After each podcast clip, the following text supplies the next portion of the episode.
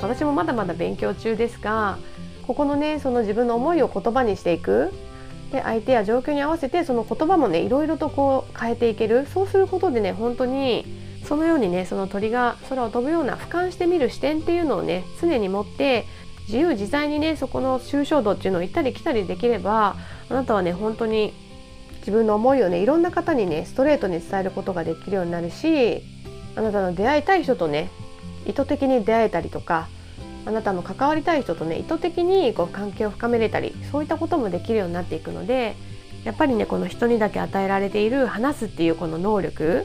まあ、そこをね意識して高めていく、まあ、もうどんどん使ってどんどん実践して慣らしていく経験を増やしていくっていう感じですよね。まあ、そういったことをすることでねあなたの存在することができるステージっていうのがね変わっていく増えていくのでそのステージの上にいればね下の人の気持ちってねもう本当に簡単に分かってしまうんですよ。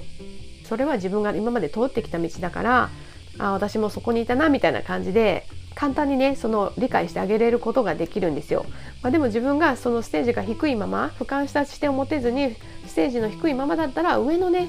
上のステージにいる人のね思いっていうのはね見れないんですよね。それはその近視眼的にしかそのものを見れてなくてその鳥のようなね俯瞰した上からの高いところからの余裕があるこの広い視点でねこう物を見ることができないので、まあ、だからなかなかね上のステージの人の意見は理解できなかったりもちろん理解できないからその上の人とはなかなかねこう接点を持っていけないつながっていくことができないだから未来が変わらないということが起きてしまうんですよね。なのでまずはあなたがねもうやりたいことがあって伝えたいことがあるっていう段階まで来ているのであればそれをうまくね言葉にしていく練習っていうのをねどんどんしていてほしいと思います。まあ、私の場合は先ほども言ったようにやっぱり音声配信がおすすめですね。まあ、気軽にボタンを押せば自分の思いを喋れてでそれを公開すればね世界中のいろんなところにいる方にね聞いてもらえて、まあ、反応を見れたりとか、まあ、自分でも聞き直してねその改善点が見えたりとか、まあ、あとはやっぱりね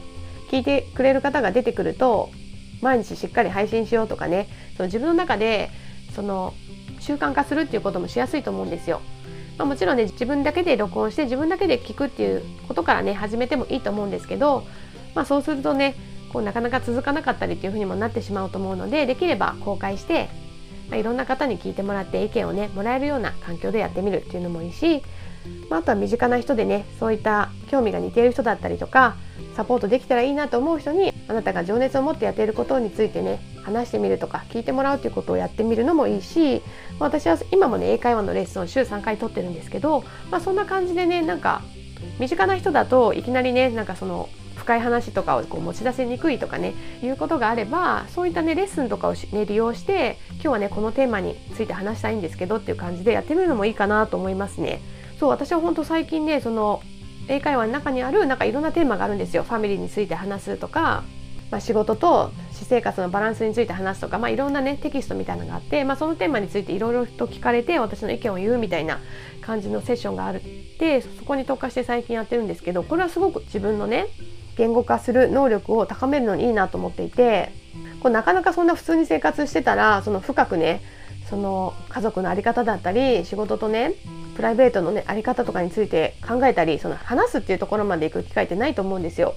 でしかも相手がいて聞いてくれてまた相手の意見も聞けてっていう風になるとこう違う角度からそのね物事を見ることもできて、まあ、それこそ俯瞰した視点をね持つこともできたりとか、まあ、逆に自分がねこうどんどん普段発信していく中であ自分もそういったね何も準備していない状況でパッとね聞かれた質問に対してあ今までは答えれなかったけど今はこうやって自分がしっかりと意見を持ってね伝えれるようになってるとかね、まあ、そういった発見もあったりとかして私はねこれはすごくいい機会だなと思ってるんですね。まあ、英語だから特にそのそんなに周りにどう思われるかなっていうことも気にしなくていいし、まあ、プライベートレッスンなのでね、まあ、その自分と先生しかいないのでね別に自分が言ったことが間違いになるとかもないので、まあ、そういったねそのリラックスした状況だっていうこともすごくね助けになって自分の意見をねあの言うっていう練習にすごくなってるんですけど、まあ、そういったね何かのレッスンとか、まあ、何かのコミュニティでテーマについて話すとかねそういったところでもねあのこういった言語化自分の抽象度を高めるっていう練習にはねすごくいいのかなと思いますのでそういったこともぜひ参考にしてやってみてほしいと思います。というわけでですね今日は鳥のように俯瞰しようというテーマであなたがね今情熱を持ってやっていることに対してうまくね人に伝えられないとかなかなかね文字にできない言葉にできないっていうねことがある場合は、まあ、そこのね壁を乗り越えていかないとねあなたの抽象度だったりステージっていうのが上がっていかないよっていうことでとにかくねどんどん言葉にする練習をして体に慣れさせていくそこからやっていきましょうということでね今日はお話をさせていただきました。というわけで今日も最後まで聞いていただきありがとうございました。また私はアロハナというねセルフコーチングを学ぶコミュニティも主催しています。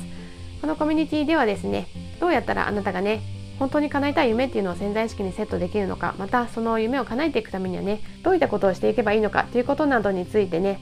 家族のような仲間が集まって日々切磋琢磨しながら実践しています、まあ、そういった場に興味がある方だったり本気で夢を叶えていく人生にコミットしたいそういったね熱い思いがある方は是非仲間になっていただけると嬉しいです。また今ですねあなたがね本当にやりたいことを見つける方法またあなたが叶えたい夢にね向かってどうやっていけばいいのかということについてね今ね期間限定で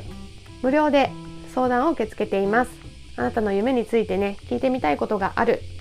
そういった方は是非概要欄の私の公式 LINE のリンクからメッセージをいただけると嬉しいです。一緒にどんどん夢を叶えていきましょう。というわけで今日もハッピーである花一日をお過ごしください。ではでは。